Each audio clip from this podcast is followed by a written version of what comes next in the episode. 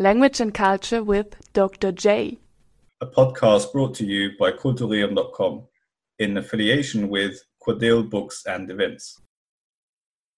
Welcome to Language and Culture with Dr. J. I am Dr. J. Welcome to this episode.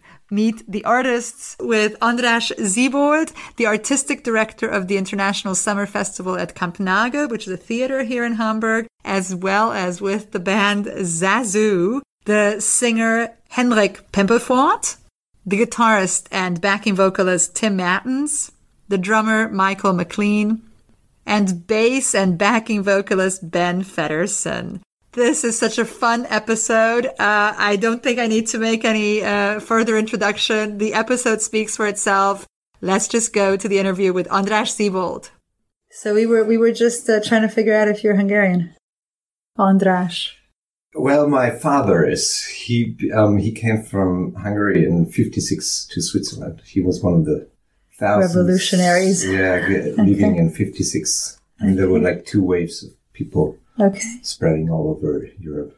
Where, where's your family? So it's Andras. Well, you can you can pronounce it actually, but I, I use? Andras because when Germans uh, try to speak Hungarian, they go like Andras, and this sounds more that's weird than Andras. It's closer to because it's O and A and Yeah, you know, yeah, in, sure, in sure, sure. Hungarian. So And your last name? Then Siebold or I used to- Shebold? well, it's uh, it, uh, it's not that interesting, but I used to. I, I have. I was born um, in Switzerland with the name of my father, which is Kutash. Kutosh. Andras Kutosh. Kutosh. Do you know what that Kutosh, means? A kut is a well. Yeah. Kutash is the one with the well. Yeah. Oh, your It's father, the- your father's family must have had a well Well, so in the olden days. Probably yes, in the in the very old days. And What then is your father's name? What, what was your father's name? How did you Gabor Kutas? it? Kutosh Gabor. Kutas Gabor, Ah, yes. Yeah. And then um, he left and went to Switzerland in '56 and met my mother, who was German in Switzerland. But, but they both um, had a Swiss passport at the time when I came to the earth. And then in uh, '76, and then um, my parents separated when I was six, and my father went to live in Vienna Okay. which was closer to Hungary, and Hungary, my uh, mother went to uh, back to Germany, where her her parents were Okay. living, my grandparents. Okay. So we, okay. it was sort of split, but um, it Are was you an nice only child? I, no, um, I have a sister. Okay. I mean, I have a, another sister now from my father's um, then third wife. Yeah, I won't say uh, anything. Hungarian man. That's it. That. Hungarian man, he comes from you know he comes from a generation where where people were sort of um, living their freedom in a in a very special way. I mean, he, they they just went um, you know with any With whatever whim they had. yeah, yeah. possibility and so on. So he was never he was always sort of free floating, and so it was not even him who who.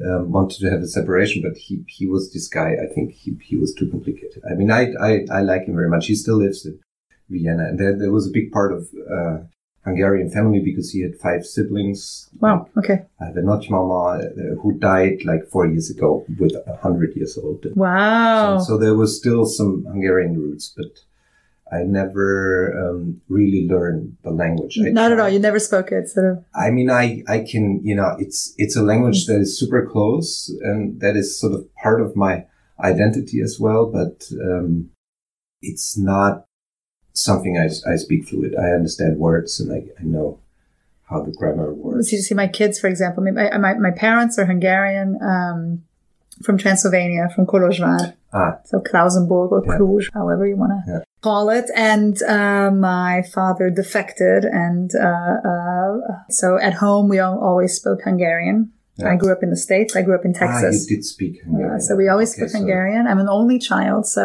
okay, so uh, that's cool. it was uh, yeah. I spoke Hungarian. And my, my kids, I mean, my parents speak to the kids in English, obviously now, but uh, they do. The kids do know sort of you know Christmas songs in Hungarian. Yeah. They know how to pray Like in Hungarian. They know how to cuss my kids. Yeah, so And, but, but you have, uh, I have a German husband. a German husband. Okay. So that doesn't. But he speaks right. English. Ah, you- So at home we speak English.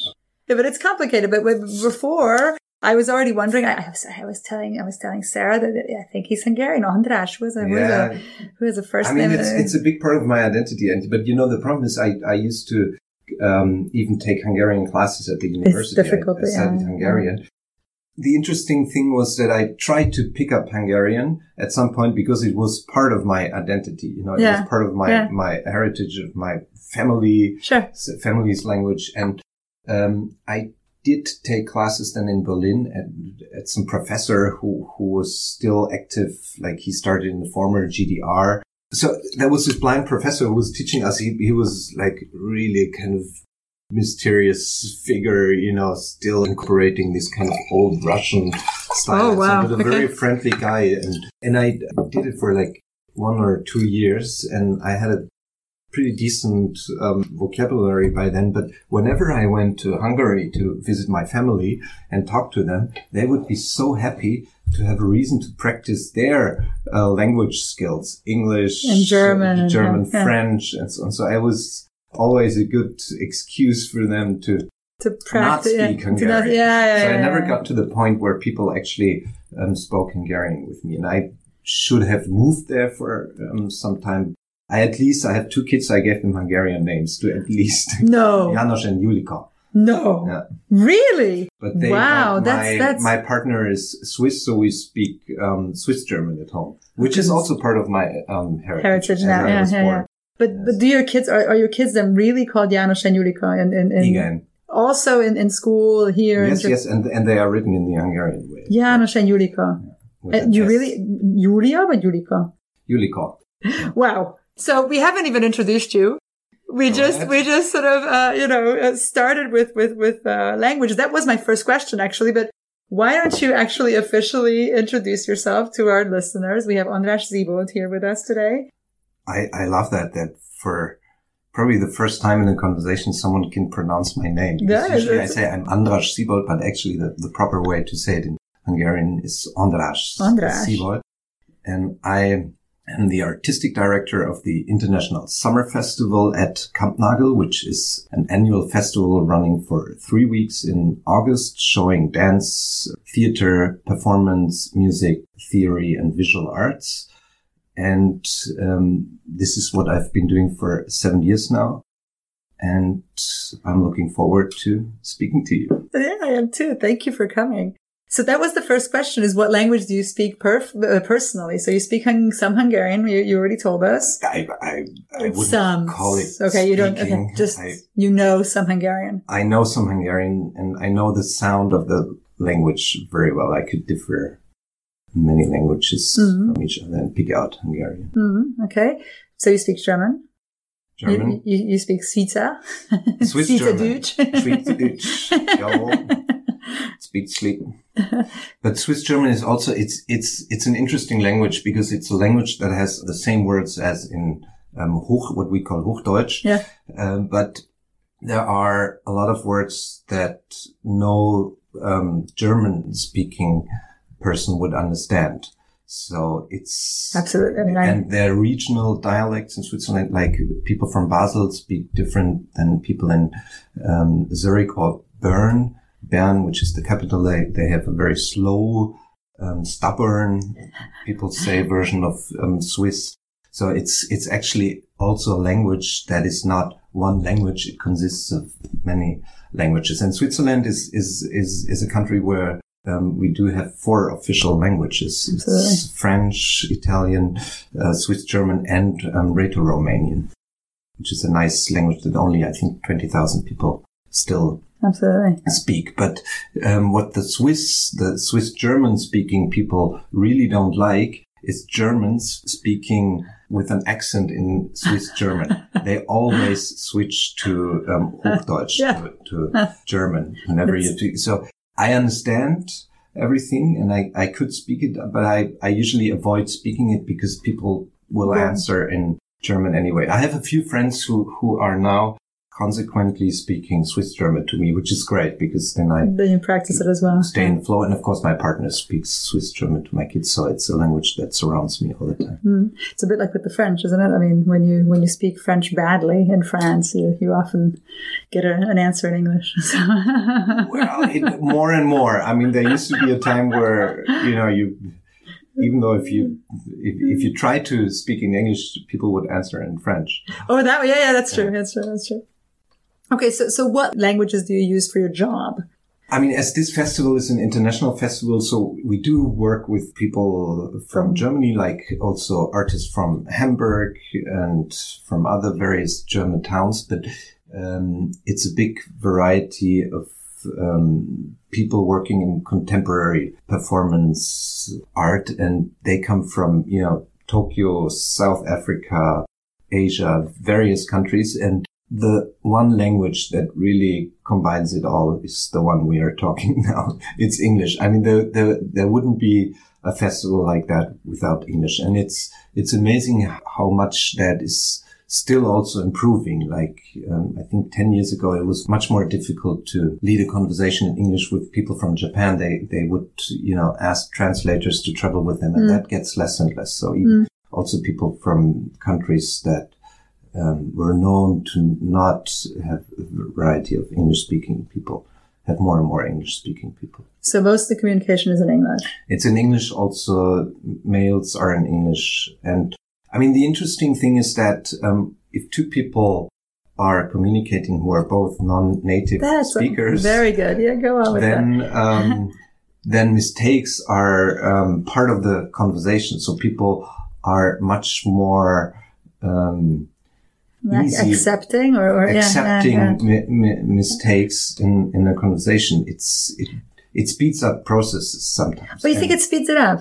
Because that, that, that's another one of my questions is sort of how is it when a group of non-native speakers are speaking together? So, so I imagine, you know, all of you, most of the time you're speaking to non-native speakers. Um, there must be some misunderstandings, or I, I would imagine it as more difficult as sort of or is there more? I think you're more relaxed if you get You're more an relaxed, email okay.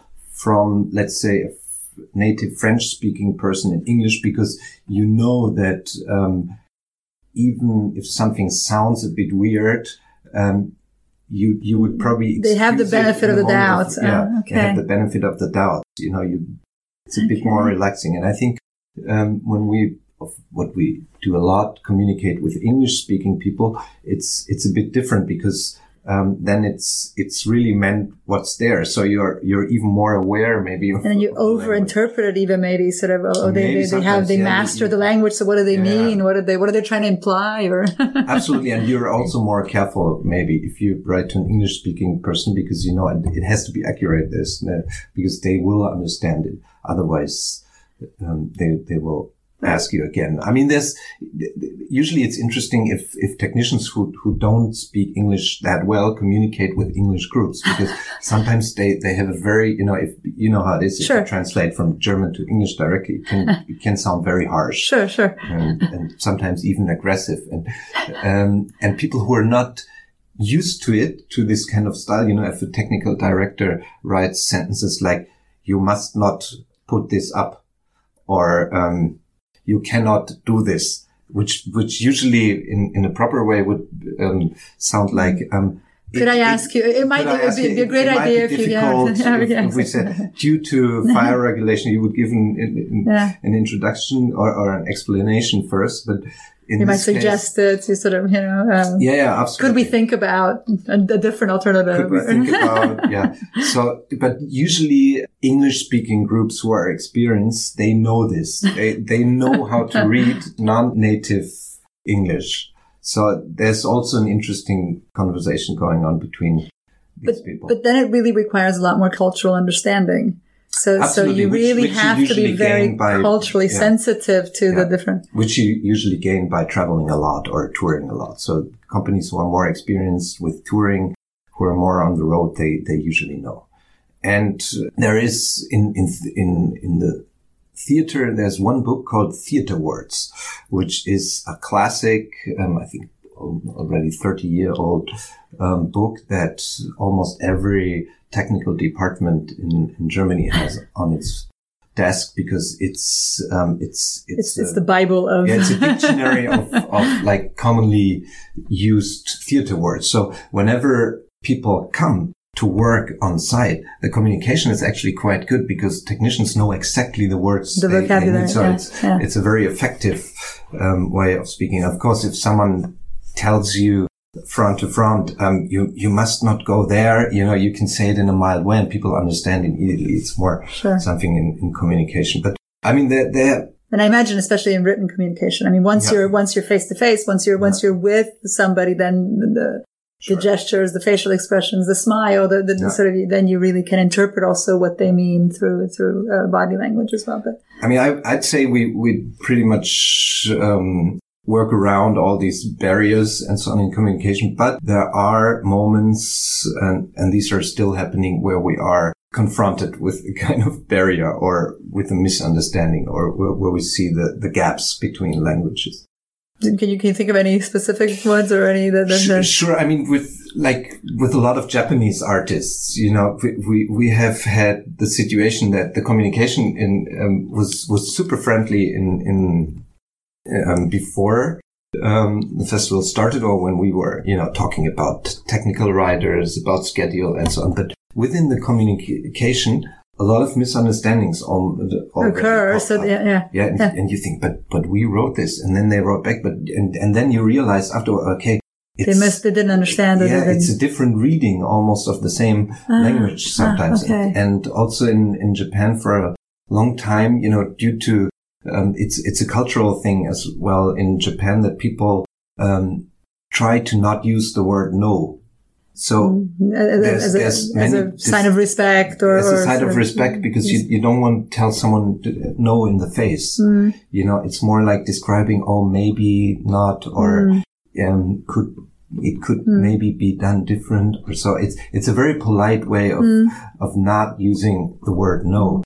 But sometimes Everybody in- should in say theater- face. Everybody should right. Yeah, if if you Yeah. if you need to know something, if it's possible or not, it's Uh, difficult to get an A answer. no is a no. I mean, maybe we could do it, but you, you know, are they um, are they bringing the set over? Is Yeah. this working, or Yeah. is this maybe maybe a no?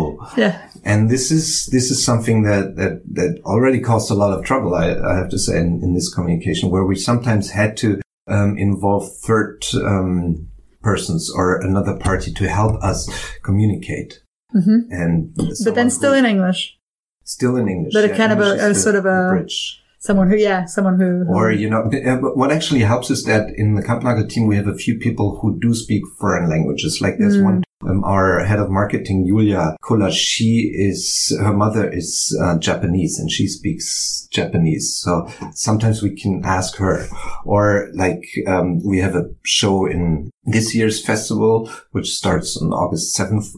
And there's a group from Russia called Vasyaran and they are a weird group um, consisting of suburban male graffiti hip hop guys Uh-huh. who are performing w- with a mask. Um, with very short hair, they almost look like skinheads or so on, but they do mindfulness choreography. It's Okay. something really weird. They meet um, one time a week to perform a kind of mindfulness, spiritual choreography and so, so something very weird. And there's a manual for the audience that we hand out that is quite helpful because it talks about good. You have this like guru who, who, you know, wrote a lot of stuff their, their work is based on. And they gave us the English manual, which they used for our co-producer's place in Portugal. They produced an English manual and then they gave us this manual and asked us to translate it into German. But while translating it from English, we realized it doesn't really make sense. It's, I mean, it's, of course, if, if it comes to esoterical terms, and Yeah, so sure. things sometimes are, are not supposed to make sense. Yeah. But in this case, it was too weird. And we thought, okay, we, we have to check that. So the first thing we did was, um, we ordered a book where a quote was from in the book and checked the German translation of that and saw, okay, and then, then we saw, okay, the German translation makes more sense than the English. So it was probably, Oh goodness. it was probably translated Back and Russian forth, and then, English, yeah. And then we, we asked them and we found out that they just used a Google Translator Oh to goodness. produce this book. So a lot of, um, there, there were a lot of misunderstandings made by an, an uh, electronic translator. And what we did now is we asked them for the, the Russian original because we have Mm. a um, Russian speaking lady also working in the marketing department, which is great. And she's now checking the Russian The- or from the original, Russian directly. our. Um, translation, which we Mm. did from the English, and is is sort of um, making a proper Mm. translation.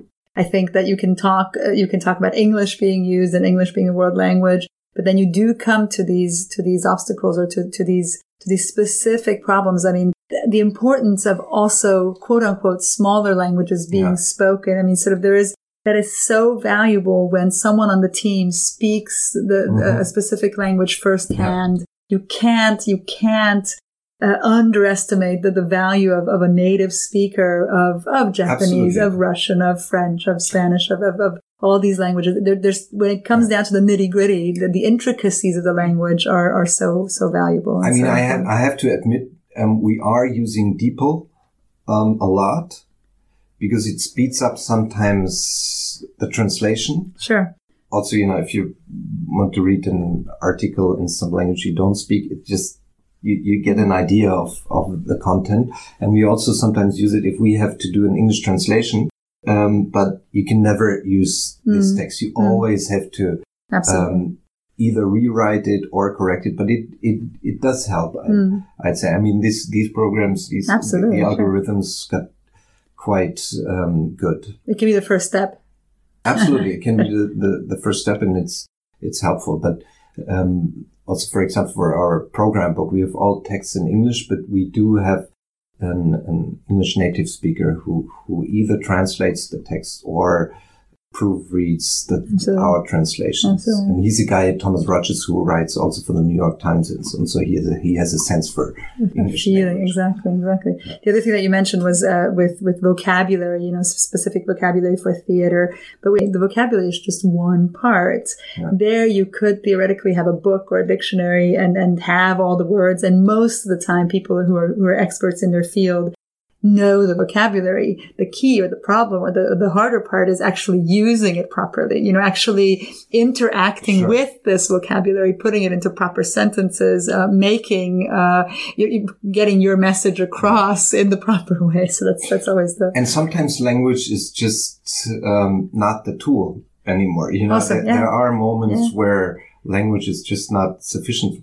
However hard you try. I mean, I had a um, an audience discussion after a, a performance like two years ago, but Mhm. with another Japanese artist who who had like very much. I mean, I, I'd say we are even friends. We are uh, close. We know each other, and um, we invited a show that um, was like a naturalistic setting of an onsen, a hot spring in Okay. Japan. And it was like with very few words in Japanese and people would, um, it was the story of, um, people arriving late at night at an onsen and not being able to go somewhere else. The onsen was actually full, but they then stayed anyway and they encounter, um, kind of society from this little village Mhm.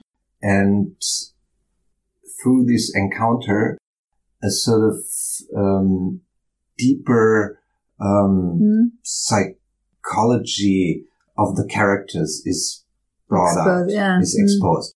And of course, this and Kuro Tanino, the director, he used to work as a um, psychologist, as a therapist, so he knows, Mm. of course, you know the the the deep um, what he's talking about emotional Yeah. yeah, the, uh, uh, state of, Wow. A lot of people. So uh, and it was really weird because this encounter brought out a lot of sexual weird sexual fantasy. There was a big penis on stage for example. So, so like weird things that you also wouldn't understand you know that and how do you put would- that into words? I mean, what you were saying, that sort of where, where language fails you, I mean, where but- but images was, or, the image was so strong. Yeah, yeah, it, it exactly. was, it was completely clear that that there's something underlying this kind of um, nice um, behaving crowd on stage. You know that is super weird, super yeah, okay, also dirty or maybe uh, non non pronounced and so on. So it was actually great, you know, to to to to get a deeper look into this. But then we had an audience discussion, me and Kuro. And Kuro, um, he speaks um, um, English, but he wasn't. He, he didn't feel comfortable to to speak English in public. So we had a translator um, who was someone from the company who, who spoke English. and we it was three on us on stage, and I asked him about you know obviously his um, experiences as a psychologist and these kind of symbols like the big penis on stage, and I, I asked some something really like um, simple. So um, is this maybe read in the same way as here that there's an, a hidden sex, mm-hmm. sexuality or a suppressed sexuality that comes out and then Kuro gave an answer, which of course only Japanese speaking people would understand. And the translator would say, Kuro said no. And then I was, ah, okay, he said no. So, but what is this, um, what is it, um, then about? And then he gave a longer answer in Japanese. And then the, the translator said, there's no specific meaning. And it was all like he, and I thought it, it, it was really like a big failure for me on stage because I couldn't get him to answer to say any anything. Yeah, yeah. Or there, there was just no common ground, you know, where we could meet. And it was, um, he, but he didn't, he didn't seem to feel uncomfortable. It was just his way of sort of refusing. And I thought, okay, is, is, am I asking the wrong questions? You know, can I, I opened it up to the public, but he went on the same way. And then I probably understood that uh, for him, it was, you know, it was a different way of uh, pronouncing meaning, maybe. I mean, he, he had his, his theater and art. It was not about explicitly talking about things, you know, you could, it yeah, was more about okay. describing maybe things or, or even not pronouncing things that so so, so it was uncomfortable to actually name it it, was it was meant Probably, to be yes, interpreted yeah. or or yeah. Uh, felt yeah. or, or but the interesting thing of course is that through this conversation of Kuro, the translator, and myself, people realized also the, the, the different levels of reading, of understanding the piece, you know, Absolutely. the different approaches yeah, of maybe looking at it, of getting rid of everything you, you usually use as a tool to describe things. So it was actually a lesson also in um, a different way of Absolutely. understanding or, or perception. Fascinating, fascinating. Anyway, I think that these, these discussions after the fact, after performances are so important and so, so, so useful for, for everybody to, to actually meet the artists and, and, and sure. have the artists react or, or, or, in any way, whether, whether it's no, he doesn't agree or, or he says Absolutely. there's no interpretation. Okay. Well, that's, that's a, that's a statement already. So, so how is it to work in your non-native language? What, what, what do you consider your native language? German. German. German. Yes. Okay. So how is it? Is it more stressful? Is it, is it more difficult? Is it more uncomfortable? I mean, I speak German. Um, we, we, talked about before the sure. interview whether we should speak German or, or, or, English, and I feel absolutely comfortable in German. I, I am able to say everything. I just think I'm a lot more um, stiff or I'm a lot more, I, am more restricted. In German I, or English? In German. Okay. I, I, I don't dare be funny because I'm always afraid of saying something slightly wrong or whether grammatically or, or content wise, I, I, don't feel it quite as much as English. Um, so, so how is it for you as well, especially in a field, you know, um, like the arts and theater and music, where there could be so much misinterpretation or where there could be so many nuances. How is it to not work in your native language? I like English very much. I think it's a very playful language. It's it's a very joyful language. It's it's a very simple language in terms of also the length of mm-hmm. the language. I'm just translating sure.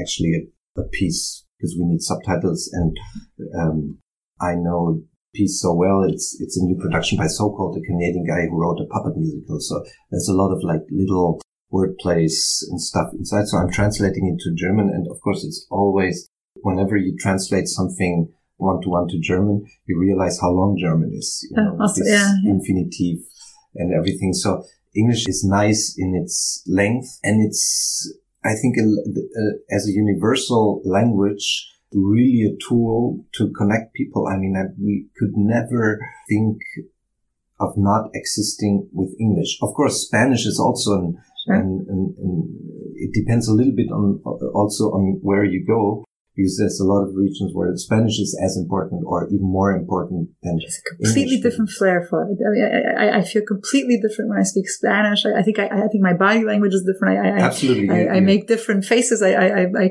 behave completely different. Or French, you know. So I'm, I'm dressed. The, the audience can't see, but I'm dressed quite French. And I, the only thing that I'm missing is a beret.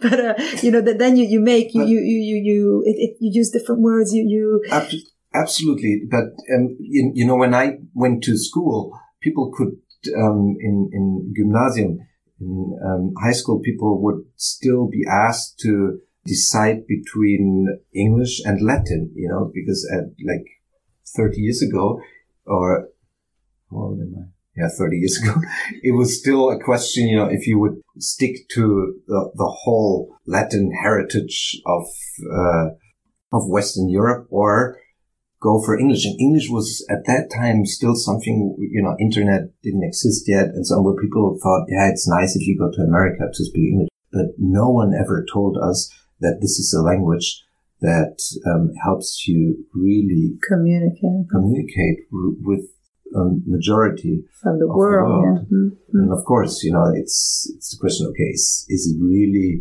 something we should look forward to to only have one language because English is overrunning also a lot. But I, I'm, I mean, I wonder if if these kind of technology of having live translations, you know, which exists now. I mean, you can use your mobile phone. There's various apps now to um, actually do a conversation in two different languages um, if that maybe helps to to keep a variety of languages because this is something of course you know Mm. we'd love to Mm. prevent to not only But I, I think that we, we, we've talked about this as well with uh, other guests about Yeah. the importance of speaking these a variety of different languages and the feeling behind it. And, and I think sort of if you and I were to start speaking Hungarian right now, um, even though you say you don't speak Hungarian perfectly, I think there was there would be such a such a baggage of cultural, emotional, family uh, Sure. uh, information uh, that, that that we would bring to it that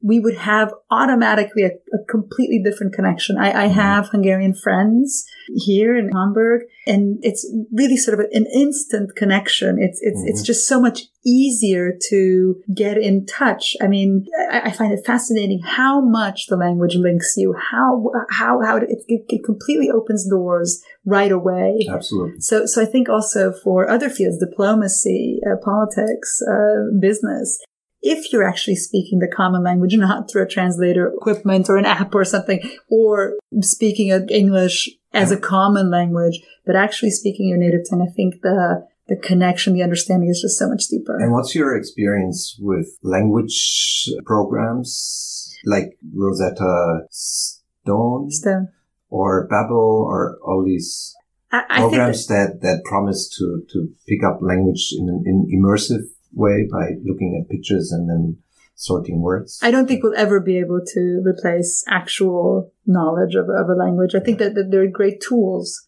like you said, to as an initial uh, translation or for for travel sometimes when you when you need to just communicate basic information. But I think that once you get into this actual communication, actually talking about emotions, psychology, um, the, the the details, I don't think you can replace it. And what's the uh, scientific opinion on um, picking up language easier if you um, know more languages? Like people who know seven languages, I heard, are easier picking up. Well, it's a it's a bit it's a bit uh, a, a, a mathematical equation in your brain, isn't it? Once you have once you've identified a language, that's that's also one of the theories that sort of once you really know grammatically uh, how to look at a language, then you can translate that to to other languages. Um, one of the things that we talk about, however, and this is also another interesting question for us, is how many languages can you speak really properly? Um, can you really speak seven, eight, nine languages um, fluently? I would say no. I think that there are just a handful of languages, two, three, four, that Yeah. you can really speak fluently with deep And- native understanding. And of course, language, like you said, it's not only words; it's also body language. You know, it's the, the cultural, the It's- culturally cultural, yeah, uh, understanding cultural everything that comes with understand- it. Exactly. exactly. I have a, I have a friend who um, who grew up in he's German, but he grew up in Japan, being the son of diplomats, and he now lives in Japan. He's married to a Japanese wife, and he's a professor at Keio University, which is a very known private university in Tokyo, and he's a professor for international law. And he speaks Japanese much better than a lot of people who were born in Japan because the Japanese language it, or the signs, you know, were once reduced to, I think, a thousand something signs, but there are, because it's based on the old Chinese signs, there are still like 3,000 and the, the better people know the language, the more signs they know and the more expressions they know. And he's someone who knows a lot of expressions. If people talk with him on the phone, they can't tell he's German. So it's, it's still something very unique. And what's interesting with him is that, I mean, he's my German friend, so to say. I speak German with him and so on. We, we, we go in, in, into pubs here and, and speak about stuff we just speak Sure, about sure. here. And- but just whenever he, he switches to, to Japanese or whenever there's Japanese people, um, who maybe are, um, higher in a Ah, ah, hierarchy okay, or something, okay. he completely changes his body language. I mean, he go, he, he, he, he reaches this kind of stiffness in his body. He, he lifts up and he's, um, And he's- taking his head down sometimes if there's like a professor who's older or so. So you can tell that he has incorporated, um, the movement, the, the, the body language. And- and isn't that- applies isn't- to Japan. Isn't that part of why he speaks Japanese then so well? I mean, that is an Sure, integral part, and that's, what part I that's Yeah. what I mean. That's sort of having a feeling for how how I'm going to have to sit, how my my eye contact, or where you know, sort of sort of all of that. You can't replace that with a with an shame, like- algorithm. I think. I if, think. But if, if you if you look at kids who, who talk in like German gangster talk, Alter, was tust du? So then then you also see a certain body language. Wenn ich mit dir so spreche, weißt du, dann, dann bin ich auch anders drauf. absolutely, That, that, that implies a, a certain absolutely. um, different movement than than if, Absolutely. if we have an academic. and that's and that's that's for example since we're talking about that um that's where for example with english i can go into a southern accent i can do all the different aspects of the of american english at least whereas with with german i can speak a certain stiff uh, correct german. Um i i i I can't uh, uh, uh, uh, imitate or even understand some of the different accents or, or even the what, what you're talking about the different uh, uh, social uh, aspects of, of the language either. So I mean, I'm, I maybe have to add one thing to not um, leave this room being the, the, the English uh, promoter. only because, of course, for me, English is, is a universal language that um, helps me to travel around the world or Sure. to connect with the world. But um, I'm not sure if, if if if if we should long for English as the one universal language. But um, we do have a sort of universal universal language in arts, and this is um, a visual um, or a visual language or a language that is based on movement, on choreography. We do show a lot of dance pieces. For example, also in the summer festival, we are producing two dance pieces now. One with 15 Georgian dancers, but done by a French group, La Horde, and another one um, with a Canadian American choreographer, Asher Barton, Mm. which also consists of a Mm. bunch of people from from various places. And these um, two works, for example, they work without language, of Mm. course, Mm. even though they tell you know something about like La they tell Mm. about protests in Tiflis, about um, revolutionary aspects of dance and so on.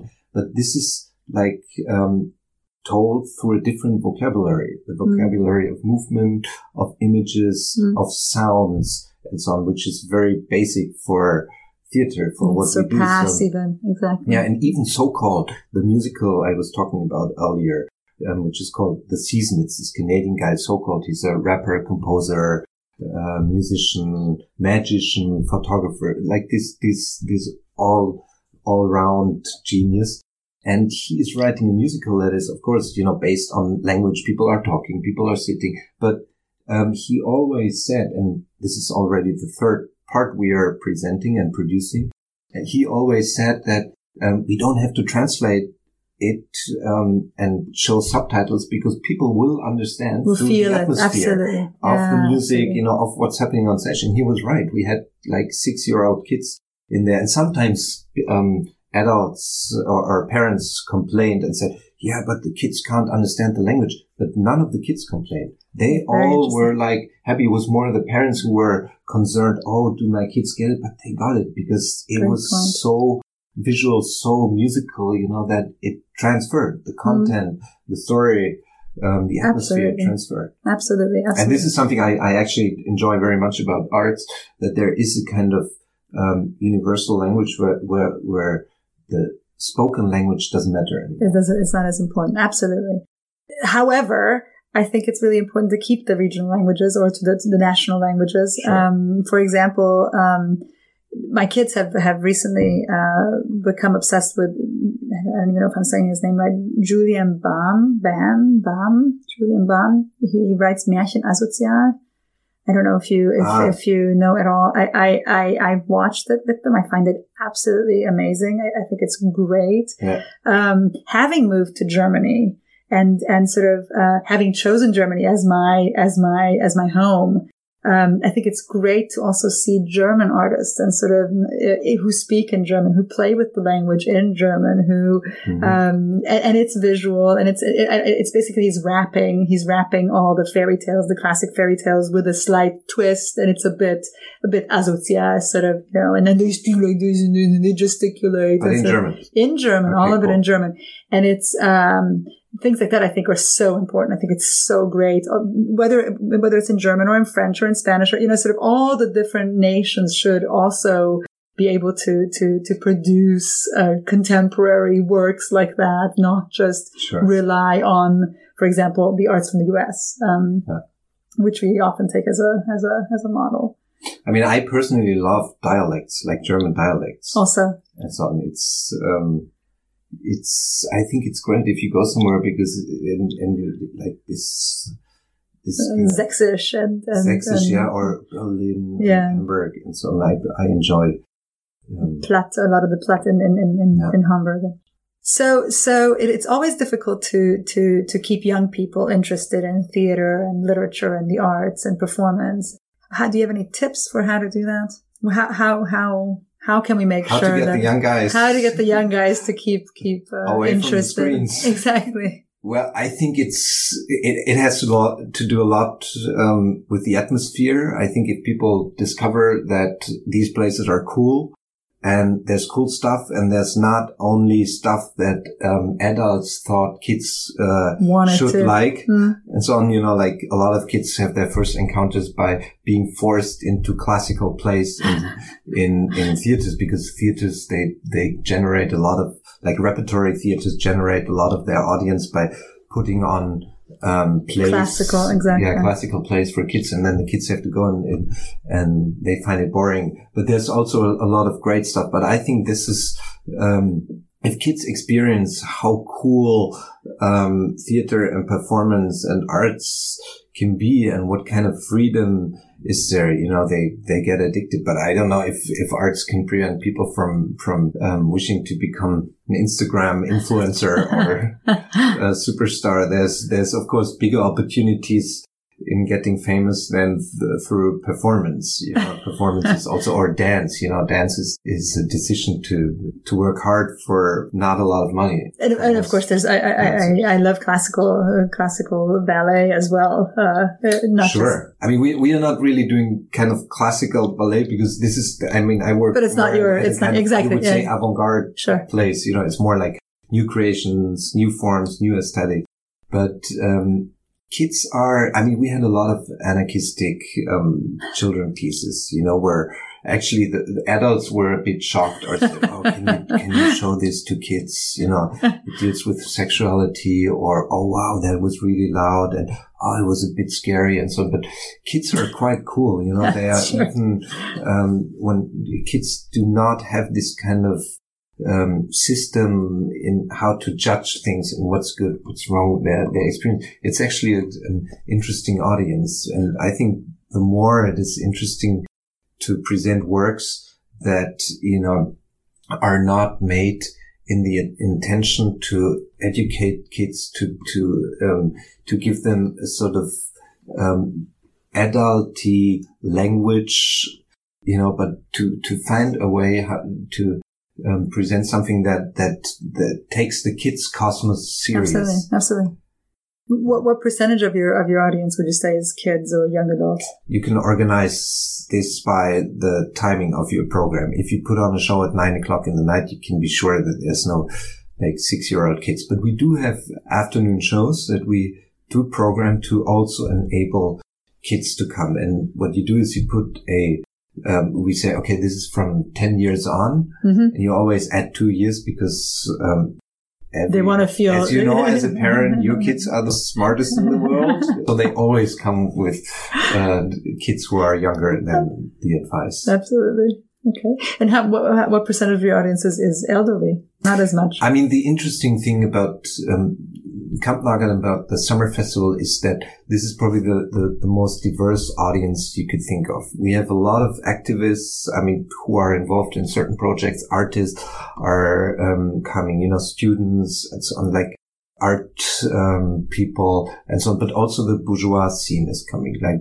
the very rich people. But as you know, in Hamburg, these are the people who support arts as well. And and this is one of the Essential. places. Yeah, it's essential. and and the summer festival and Kampnagel is one of the few places where actually a variety of society is still meeting or is Mhm. still coming together. That usually doesn't exist Mhm, anymore. If you go to the opera, you have a sort of very Elite. homo- elite or Mhm. homogenic Mhm. um, society, and this was always the idea of, of our work to, It's so to, to open it's up so and Absolutely. because we are doing avant-garde, you know, so it's really the idea of Mm. actually doing something that is made um, for a small, more informed audience, but we are opening up to a lot of people and it works a lot with atmosphere, you know, big outdoor garden. You have various shows. There's concerts going on.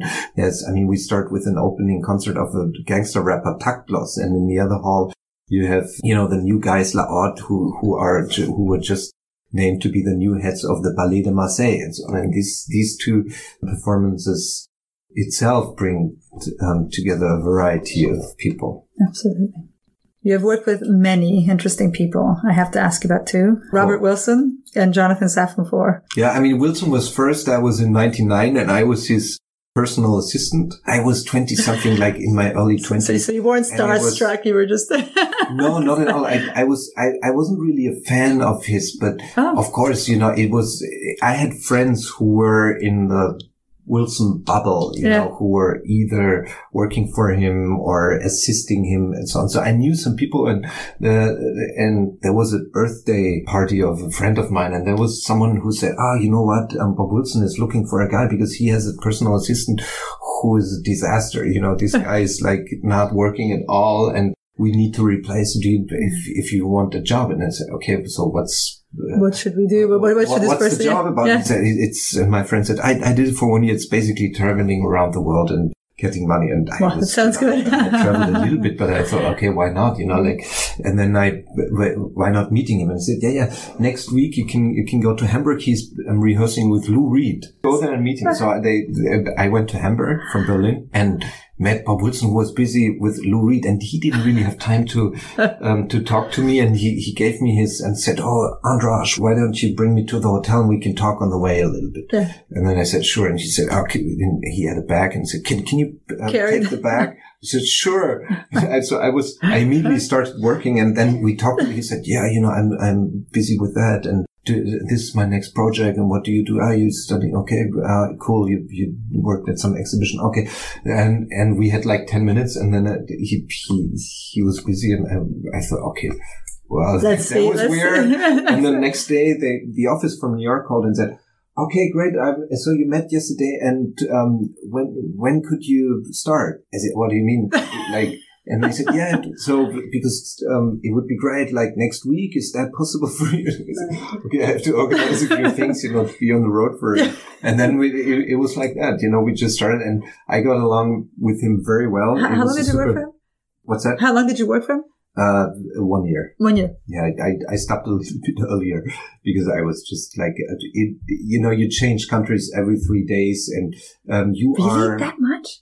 Yeah, it's, it's a lot. I mean, Why? at, I mean- that time he was super, because he's preparing various projects at the same time and he's traveling there and then there's meeting there. And so that Wow. sometimes, you know, I, like, I, I sometimes ref, if, refused to go because it was too much. Like he would go to China for two days and ask me, can you come? And I said, well, if, if I don't have to, maybe I'll stay and so on. It was just too much after a certain time. And um, I mean, how I does how it- does he manage to do it? I mean, how does he? he was younger and he was i mean he's he's a he's an energy machine he was um, i mean he stayed up very late always you know being with people and so on and got up early and so on. And, but the job was interesting because, um, I mean, it was the worst job in the world and the best job at the same time. You know, you had to like uh, take care of the mess and uh, um, get his stuff together and carry his belongings and all that, like secretary things. But at the same time, if there would be a a lunch with Kenzo, he would ask you to join in. So.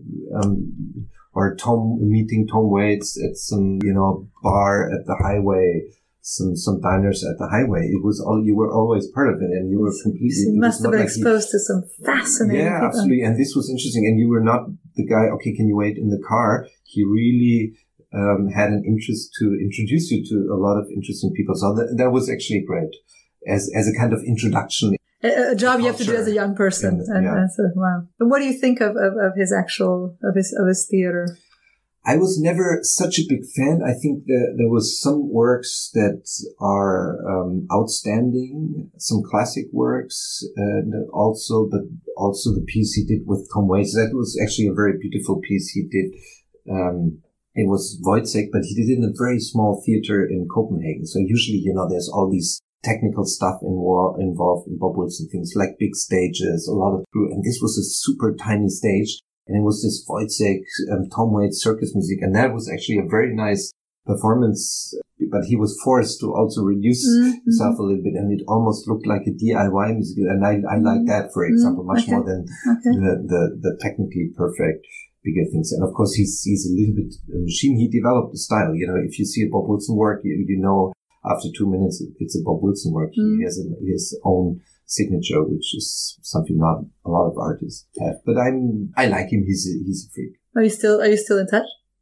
Yeah, he, I, I get a birthday fax every year and, and so on. And then now, um, we have CocoRosie playing at the festival, the, the, um, the band from the US and they are preparing a new project with him at the moment. So that sometimes we are even linked with people. I have mm-hmm. friends who are still working for him. And so okay. there's a lot of strings and, and Jonathan Safran Foer. I have oh. to say he's he's I, I I like him very much. I mean we we kept contact, but at the time when we met, he wasn't that famous. He was very known.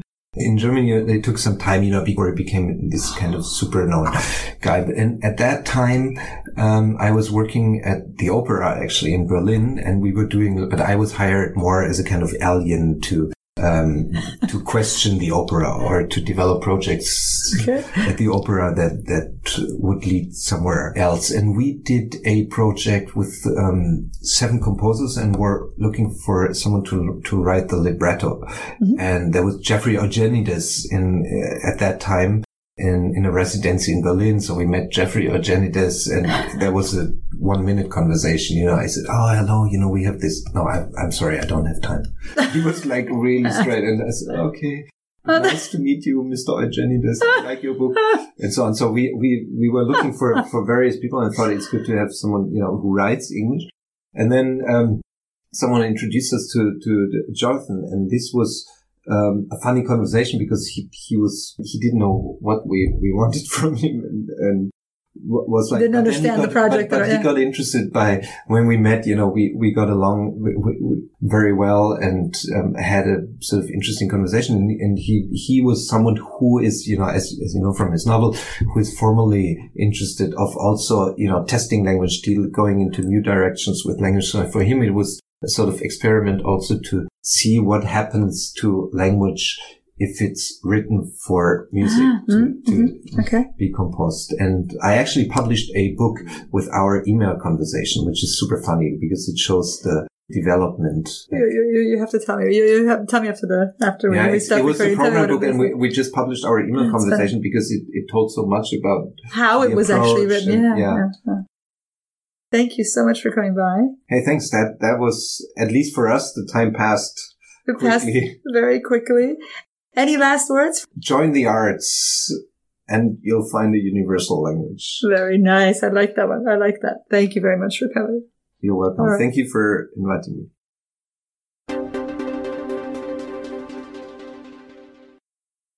Thank you, Andras Siebold. Let's go straight into the amazing interview with the band Zazu. Okay, so we have a bunch of people here right now. So, would you mind introducing yourselves? I mean, I think I think uh, there are too many people to introduce here uh, uh, for for just me. So we'll start with Ben. Okay, Ben, Well, I- you're, you're the one who put it all together for us. so- Well, so- yeah, sort of. I mean, it's a team effort. uh, I'm Ben. I'm Ben Feddersen. I play bass. all right. So Yeah, right. the- Uh, I'm Tim. Uh, I play the guitar and I do backings. And uh, yeah, I'm a musician and uh, I played with Henrik uh, for like well, four years now, maybe something like that. Five? Okay, I think Five, maybe five. And yeah, but Sazu was like 2017. You joined us, right? Yeah. So from that on, it was like, okay, now we're complete. no, complete. Okay, Yes. okay. you need a bass player. Yeah, we, we had one, but uh, It wasn't. uh, it wasn't the right one. And, then, and then Ben came along and everything went well. Okay, well, and, and since this is you know language and culture, so so Ben's American, you're I'm German. you're German, Henrik German too. German as well. You want to say a couple words? You're the singer. In, in German or Well, I want to hear you speak. we- This is this is the first time I've heard you speak that much English in one setting. We normally speak German in band practice. Nah, like Denglish. Yeah. I, I speak bad German. I speak bad German, and they speak good German. Uh, I'm Henrik. I'm the singer. I'm a musician too. Um, yeah, I think Tim has Said done it. everything already, Yeah. Um, You, you, have, you have a beautiful voice. You have a Thank- really, you. really, really. You have, you, have a, you have a great sound. Honestly, it was a great Thank band. I mean, it's that voice is oh, it's too Tim, sing- Tim sings as well. Yeah. Tim has This vocals one, too. Is? I have a voice as well. Ben, Ben, huh? Yeah, Ben is singing as well, Really? but not that much. Yeah. No. and not that loud. I, I skipped a few parts. let him out a couple of times.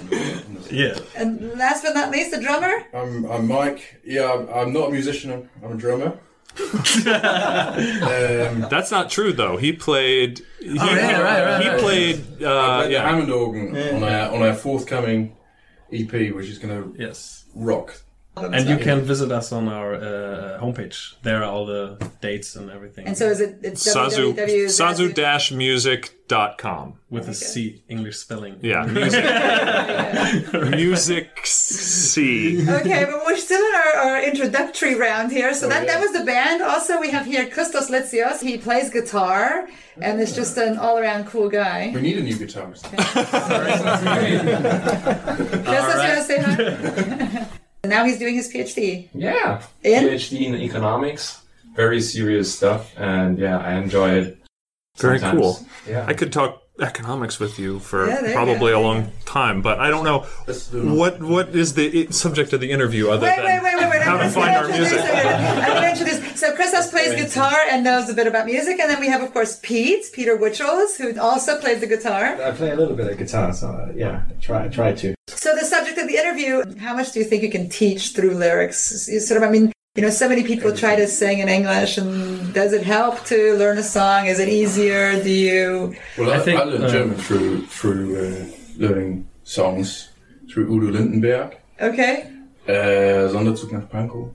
Because I, ca- I came to Germany very spontaneously, and, and so three weeks before I came, I found out my, my old music teacher, who was also a German teacher, and went to his house a couple of times, and he gave me, he printed out the lyrics to Sonderzug nach Pankow, and what else, Keine Sterne in Athen, uh, uh, Nachts auf der Reeperbahn, and, so, and, and I had those, uh, great and then each week I learned that song, and we looked at the tenses and the cases and the whatever, and that's how I learned German. It's great. Oh, I love that. I love I learned I learned a lot of uh, like you can do mistakes in English lyrics. Like no, like I learned in school he, she, it, das erstmal mit. And then you you're listening to songs and it's like he don't, and you're like no no no no no, no.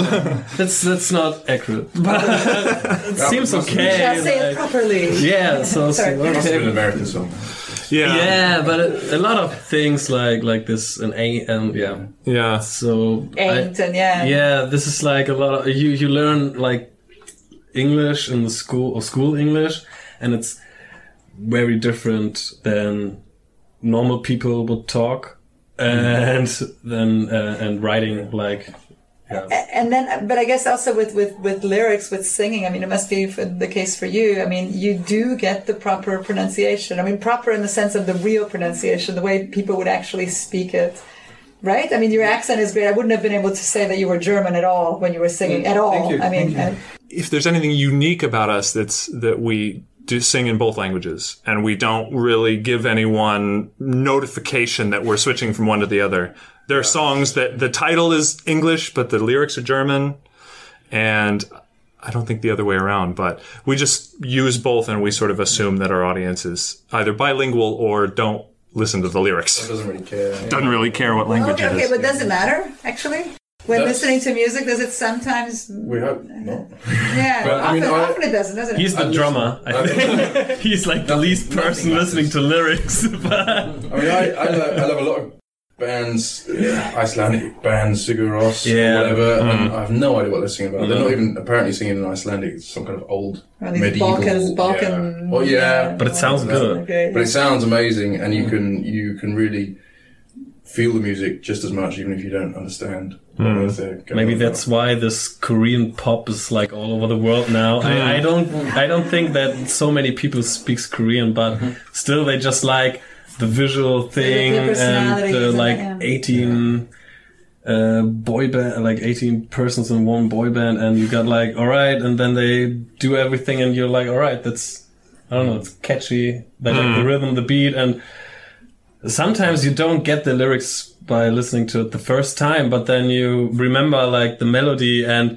maybe you put like your own lyrics, like these misheard lyrics. There's so many and sometimes, yeah, I think this people don't really listen to Yeah. things they. If, if you have say, uh, like- songs in, in German and English, then who writes the? You must have different writing uh, Uh, schemes for German, Yeah. English, and sometimes have together so we can. Would you mind saying who you were pointing at? Because I mean, He's, he's, writing- he's, he's writing German. Yeah. I'm writing. Uh, uh, Because he is. Uh, Um, Henrik's writing in German and I write in English, and then uh, and sometimes when we sit together, yeah, we see and help each other. Like, okay, which word would be better, or And do you, do you run it by Ben?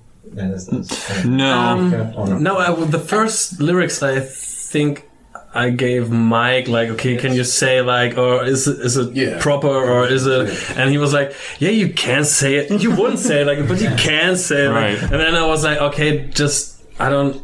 Like if if I get a word or like like a like a a, te- uh, a, tense time, yeah, yeah. then then then I'm okay. Maybe I should check it, but If it's wrong, you should know it's wrong. yeah, it, it sounds wrong. You you, you you can hear it when what it's was not the right. song that that um, Stefan Raab put together for the Eurovision Song Contest with this young guy Got a who was, who was who was playing the guitar and, and had a really nice voice? Ma- voice. Max and Mutzke? Yes, and he said sort of for being with you.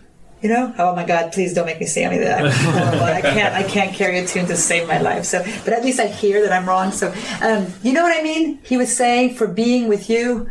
Uh, Oh God! I hear it in my head, but I I can't. I, don't- can't I, reproduce I haven't it. had Can't the wait pleasure until tonight, baby. Yes, Just can't wait until tonight uh, for being with you. ah and it should be to be with and you that drove me crazy. was that deliberate or was that? well, that's that's my question. No, I think that's just. A But mistake. that that I don't think that's a But mistake that's- if Stefan Raab did it like he has a lo- I mean, there's a whole humor. team behind it, no, and there come will on. be You think like it's a one. sense of humor. I don't know. He could be. He could be Yes. verarsching. the- verarsching. the the Denglish um, culture. Maybe I don't know. I don't Or know. he I don't know, didn't- he Uh, didn't it's get- a mistake more. Yeah. All right. Well, Well, sure- that's one. I mean, so I don't mind But eight, and I don't would it mind. be like the- to be with you, but for being I can't with wait. you? I can't wait until tonight. I mean, the, the to be the- with you. the- right yeah, to be. or I with you. can't wait until tonight to. I mean, if you needed to rhyme it differently, then you'd have to say something different. But Yeah, I you mean, can't- that's- it's not that's the for thing. being with you. It does not exist. It's Also, just- if it is for the German audience, you know, maybe they can better relate to the mistake or something. or they won't notice or care Or Yeah, that it's even a probably mistake yeah. wait, wait, wait, wait. So, so, so we're getting away from the actual topic, but that's okay. But so, what responsibility do musicians have? I mean, I'm not one on sort of. I, I really believe that language is alive, and I think language develops, and I really think that it should evolve and always sort of take into um, or, or absorb all the influences. You know, foreign influences, grammatical influences, everything. It, I think it should always grow. So that said, I'm not someone who sort of sits there and says it should be grammatically correct and you know mm. but something like that that song it's a great song it drove me crazy i couldn't hear i, I really couldn't listen to it this If so you're so is there for- for responsibility poetic to like actually then it's, if you're doing it for poetic license, you know you're doing it. Then it's a different matter. But if you just don't know because you you're not good enough And at the language, nobody's- it's- it's- and you've not bothered to check it. yeah. Yeah.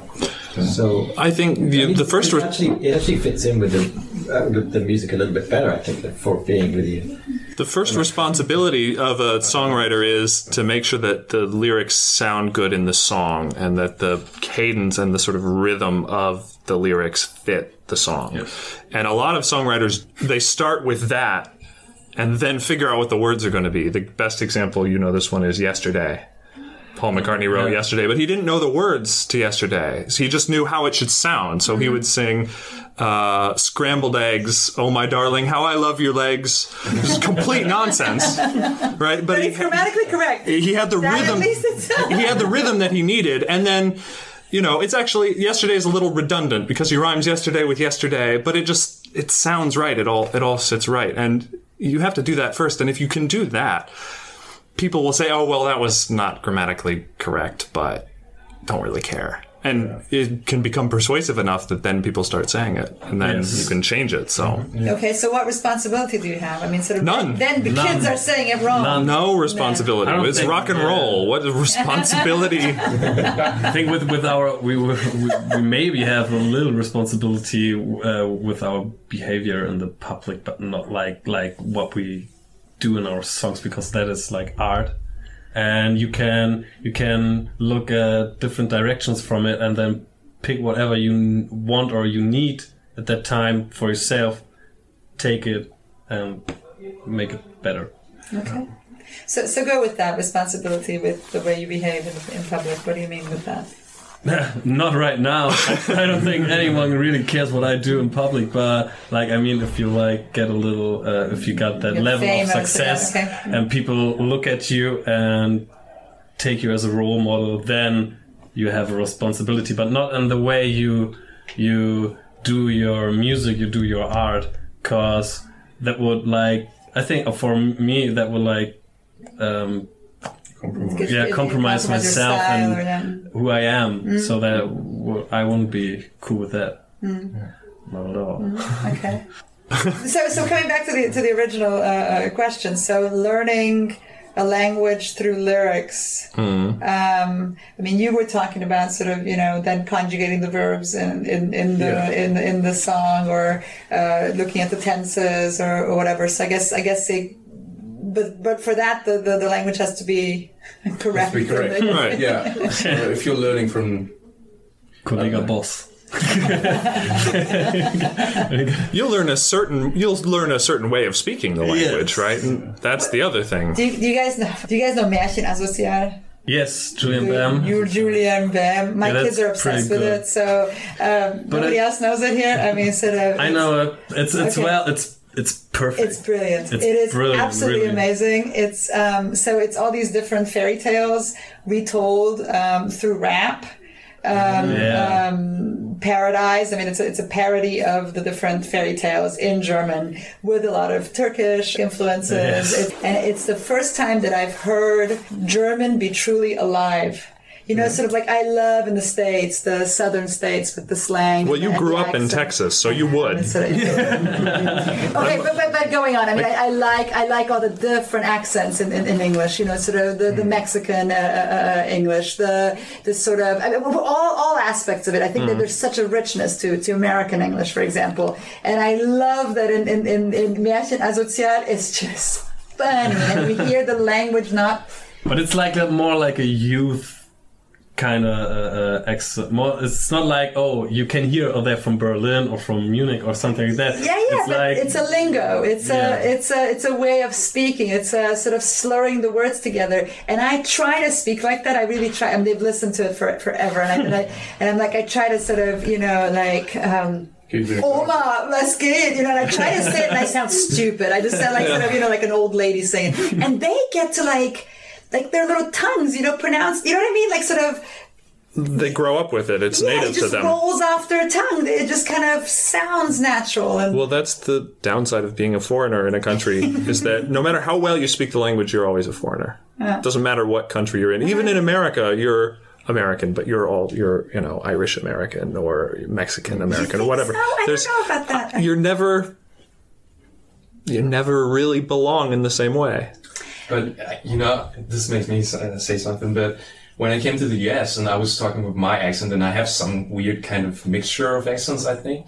But people thought, oh, you must be from somewhere down there. But when you come to Germany, like it's pretty obvious once you're not from Germany that you are from outside. I mean, there are different accents in Germany. If you go to Sachsen or whatever, you know, or to Bayern, Bayern, but you know when somebody's coming from outside. And I think this is different with English because so many people have different sound of mother tongue. Yeah. Yeah, I mean, I was going to say, my, my, my parents, my parents are really strong. I'm, I'm Hungarian, whatever, born in Romania. It's kind of complicated. Um, Long story. But my parents, my parents have these really, really strong accents. I mean, really. Hmm. My father, he has this really funny accent, and he feels completely American. He, and he'll Yeah. he'll stand there and, and you know tell you that he's American, and you should just try to question it. I mean, he's you know, I mean, I think it's nearly always true, but I know of several people who, eh, you know, and who are not German, but when they speak German here, people don't know that they're not German. I mean, that, that- hmm. it's not very li- very usual, but that, that's hmm. possible. You know. Yeah, no, There's- there's a lot of kind of- I think it probably reflects more my personality is that I, but I never really felt American either. I don't feel mm-hmm. like I belong anywhere, so maybe it's just Oh, me. okay, so that's Bit mm. of a cynic about the American ideal. Of, give me your needy, what is it? Uh, well, give me your poor, your huddled masses yearning to breathe free, something like that. faith in, That's in, not, that- that isn't that ideal. the case with a lot of people who travel around and have been to different places, live in a different place, that they, they almost have a kind of an international culture rather than belonging to, hmm. to somewhere Yeah. particular. Well, but that's your band as well. I mean, you you you're not a German band, you're not an American band, you're not an English or British band, you're not a you're an international band. So at this point, I would ask, like, how does the name come together, Zazu? Because You have to ask Mike. I think that was his idea. No, right, it wasn't. Zazu was my idea. It was- Zazu was- somebody else's fault. was Henrik's, Henrik's idea. I, I think. Oh well, we, we were talking King. about a new. We were talking fan of the about a new King. band name since Ben came along, and we were like, What was, what was the band's name? before? no. Okay. fine. No,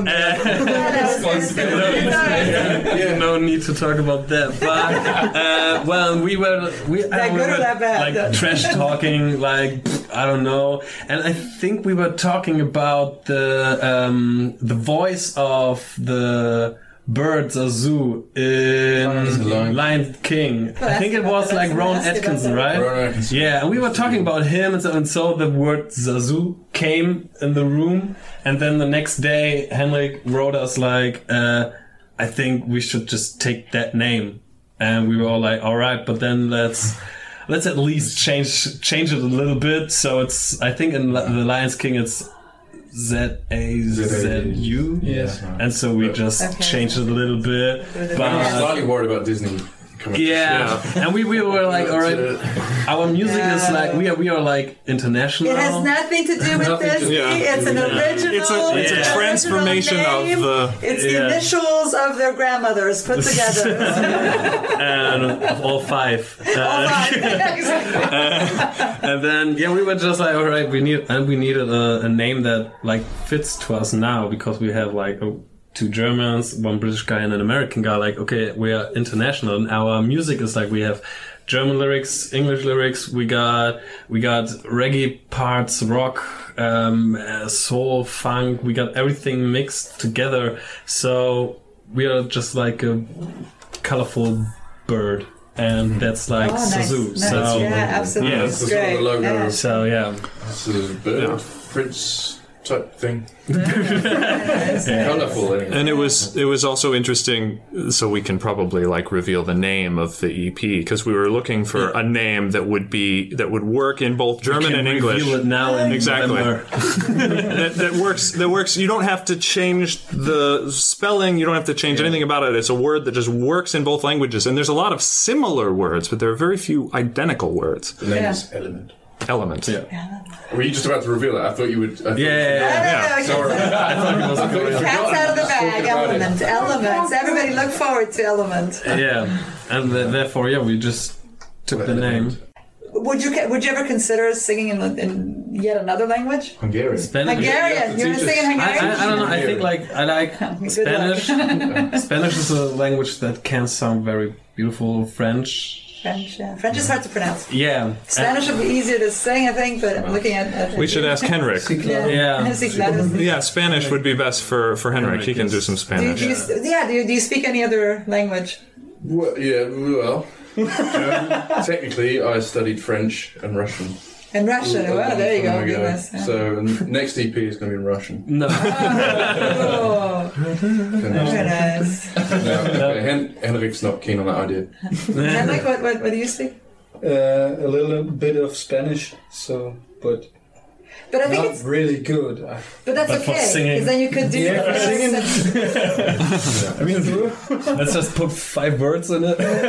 And wouldn't, wouldn't certain Despacito. rhythms That's oh, one word, goodness, yeah. oh god. Gracias. yeah. Um, but wouldn't certain rhythms lend themselves to Spanish as well? You know, so I think that, that certain. Yeah. Yeah. Uh, I live on the Reeperbahn, and I hear that beat every second of my life. Like when I when I'm there, it's like always. And no, ma- no matter where you are, someone will play like this beat, and And we'll be it's singing always Spanish following over you. it. Yeah. No, not even Spanish. Like the the modern German hip hop, they use this kind of beat, like this. I, I think they call it like this African Jamaican Yeah, beat yeah. thing, and it's. In my opinion, is I don't really because it's always the same. Hmm. Yeah, yeah, sure. It's like Been sort of overdone. Yeah. yeah, yeah, definitely. Although uh, Pete and I both uh, enjoy salsa and merengue and bachata and cumbia and all that. And No, there too, you have to salsa say. It's, Uh, but it's all- it's great to dance to. Absolutely. Those, those You know what to real do. rhythms. As a drummer, I would say, I, I, I mean, that's, it, that's difficult. From now on, No, we'll no, like I know. that, that I mean, proper salsa and, and uh, that's it's a whole different world. Yeah, And, okay, uh, yeah. Yeah, yeah. You know, I attempt it occasionally and try, but it rarely comes off. Um, I Yeah. can sort of do a baby version of it. Yeah, but this is it's, like it's like a different world of your of thing, and rhythm. so that's yeah. yeah. What I wanted to ask is how, how did you all become musicians and, and, and you know Yeah, you, you said the two of you are musicians. So what do you actually My make a father is living? always- musician, so- growing up that was growing up with with it with music, and my father is a musician. What does he So- play? What does he, what does he? He's singing and play the guitar. Okay. So You just kind of grew up with it, and He has a nice guitar collection. to. Yeah. There was no plan B. that was it. And so, so do you actually make a living as a musician, or do you have a side job? Well, as it's well? like it depends on what. I mean, I work in a music store Okay. and sell guitars, but this is like, for for me, this is like all right. I, I'm I, I I I have to do with. Still I with- wake up Yeah, sure. music. I go to bed with music. All my day uh, is always just music. I need to come and see you. I, need, I want to buy a guitar. Yeah. Oh, yeah. Musikmarkt Yeah. there on the Reeperbahn. Musikmarkt Reeperbahn. Come along. I give you a nice one. Do you sell kids guitars? I'm sorry. Do you sell kids guitars? Kids guitars? Yeah. For it depends uh, what we got. When kids guitars is But I can ask you after. Yeah, Yeah. Come into the store. yeah, yeah, I got the store. I got Sounds the- like the bass. Actually. Oh, I think that. Yeah, I know. I know, I Yeah, know. there's They're good junior size basses. It's a it's a good instrument have to start one, but on. You have yeah. one. But yeah, I, I started bass Yeah. because I guitar, didn't yeah, know no, how okay. to play the guitar, so I started with bass. Yeah. And I taught myself the bass guitar, and then I got kind of bored. Bored, yeah. Not because bass is not an uh, not a um, like an interesting a instrument. complex instrument. No, but because all right, I, I know like the the stereotypical kind of stuff.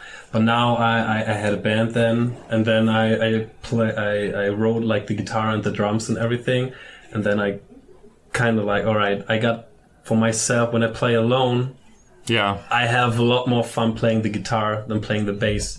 But on the other side, like one of the, my favorite musicians of all time is Flea from Red Hot Chili Peppers because I, I, I really love his bass Lorna was saying that she heard a little bit of Red Hot Chili Peppers in your music. Was- Oh Thank yeah. you very much. uh, yeah, so We try and put a lot in, but it's Yeah, hard to know how much comes out. Isn't it more common that you start with the guitar and then go into bass? Yeah. Oh, It depends. Yeah, there's it there's depends, people like me and Tim who we start. You start with the bass, and your inspirations are bass players, and then you you get bored with the bass and you learn how to play guitar. But for me, I I I think I like, never really learned how to play the guitar either. It's easier to start playing bass, but it's way more difficult to really master that instrument because you, a, a good guitar player. They're everywhere, and but a really good bass player is really hard, to, to find. And All they're bands are looking for a bass for the bass. Yeah, every everyone is like, okay, we need a good bass. player, and then you're looking and it's, and then most of the um, bass players who like um, present themselves like, yeah, I usually play guitar, Oh, but okay. I thought I can play bass, and it's mm. no, yeah, it's not the same. Okay, yeah. Get out. I think bass players are born. You you're born with Yeah. bass lines in your Yeah. head. Yeah. And if oh. you're if you're a guitar player playing bass, you can hear right away. It's a guitar Yes. player playing bass. A Definitely. bass player thinks in the bass line. And I I have this it's almost like an argument with my wife because she'll show me a song and I'll be like she, did you like it? I'm like, yeah, great bass line. She's like, what about the singer? I'm like, I didn't listen to the singer. I was listening to the bass player. He's really good. She'd be like, but the singer is really good too. Well, yeah, probably, but that's not where my brain goes. And my my dad is a bass player, so I think it's just genetic. Uh, I think if you're looking to get your kids into into music, drums is the best start. the easiest yeah. to buy, to store, to play. Yeah, but for And parents, keep, I don't and, know. keep, and keep the neighbors happy. Yeah, exactly. I love it. It's not expensive at all. Easy to transport. The best instrument. well, and nowadays with the e-drums, it's actually Yeah, re- that's very true. easy to, Uh, yeah. to transport. Like, And it's not it's not very loud. You can get a pretty good drum pad and get quite good um, on just a pad. How did you guys come together? How did you meet? uh, I think we when we both met So at, you- uh, Deutsche Pop. at Deutsche Pop Academy because we were take what was it Musikkomponist? Yeah. I think we met. Yeah. Yeah, Musikkomponist. Okay, like so you were taking classes even yeah, together. like like doing What- image. what- how old music. are you guys, by the way? Just out of curiosity. Twenty-seven. Tim is 27. Henrik is 31. 31. 57. 57. 31. 31. Still, I'm 31 too. Okay. We're all the same age except for Tim. Yeah. Okay, and so you met at what age? 2012. um, was it Seven right? years ago. Yeah. yeah. Yeah. October or something. Right? Wow, okay. Um, so s- s- seven years ago. Yeah. Well, I was Whoa. 20. Whoa, yeah. And I've been around three or four years. Four, four. Af- after, after So how we, did okay? So you guys met in class, yeah. and okay, and then and then we were playing in a band with the friend of Of mine. of yeah. her, her man. Uh, Needed a drummer. yeah, they we needed a drummer this time. and yeah, he came along, and we were yeah we we were it was a lot of fun, and then we we started to make our own music without the other friend. and, uh, well, then all we knew that was a have been bass great for you. It was, I it, was, was- it I felt was- all natural at that time. It- yeah, I was playing drums in bands, and then that's all. Yeah, I just That sat there and played happened. drums, and for for that band or this band, But you said you just kind of came to Germany on a whim. yeah, pretty much on a whim. Yeah, Just just thought, why? yeah. I mean, I, I yeah, I always fancy living abroad, and uh, I thought Germany would be quite cool to learn German, so I applied for a job in Germany, got the job, and came over. A job So- as? Oh, it was really boring. Okay. When I came the, to the Germany- Canon one? Or No, uh, Olympus. I don't know if, you- Olympus, if we want to yeah, name, yeah, name names. Um, but, You don't get paid so but that's a much. very boring. The real reason uh, that I came to Germany, uh, I fell in love with Angela Merkel, I can see that. I can see that. Well, I've been an see it active fan since, mind. since the president. Yeah, Yeah? I haven't yeah, listened to actually. Reeperbahn before. No, I, I'd never heard of the Reeperbahn, actually, until I learned that, that song. Nachts um halb eins That's it. off the That was my first, uh, I thought, oh, that's interesting. Um, yeah. It's not that interesting, actually. The Reeperbahn? Nachts um halb eins. It's not much happening.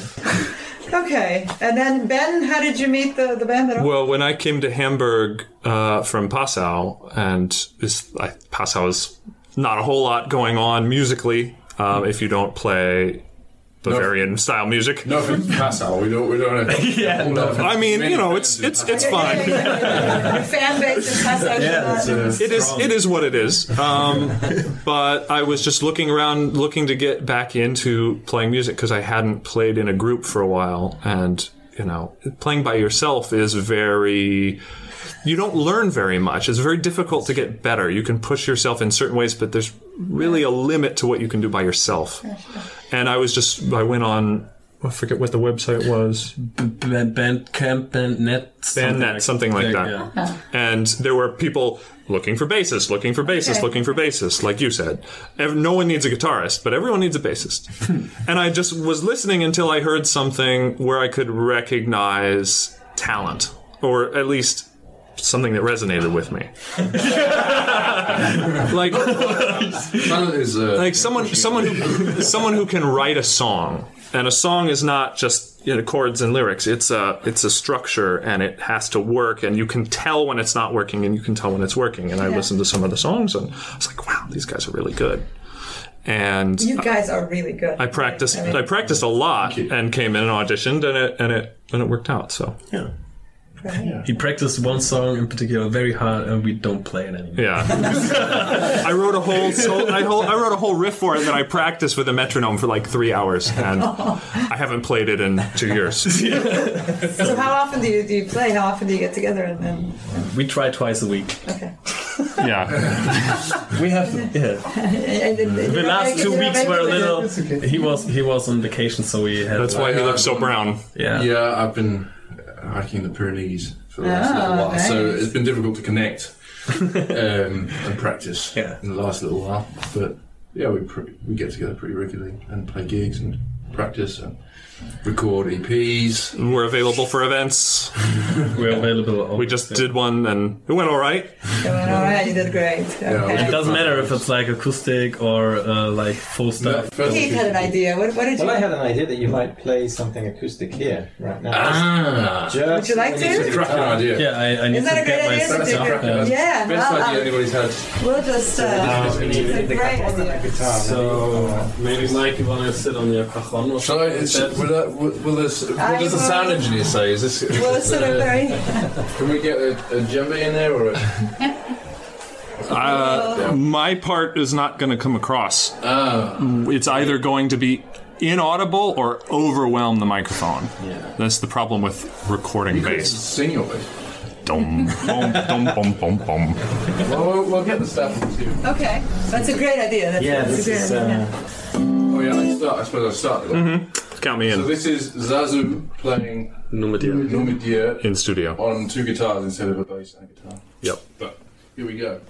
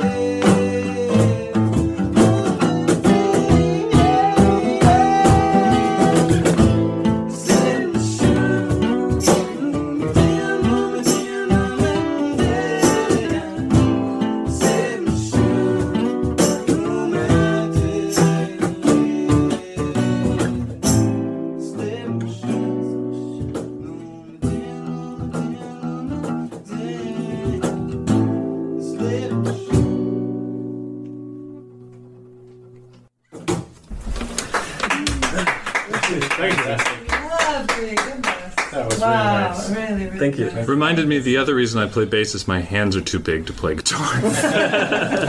to play guitar well. Well, I wish you guys all the success in the world. Honestly, you guys are amazing. You're really, really awesome. Well, promise me, promise me that if you guys are, you know, famous in, in two, three years, you'll come back to this office. Definitely. Fame doesn't happen by itself. Thank you for coming. Thank you. Thanks for having I'll us.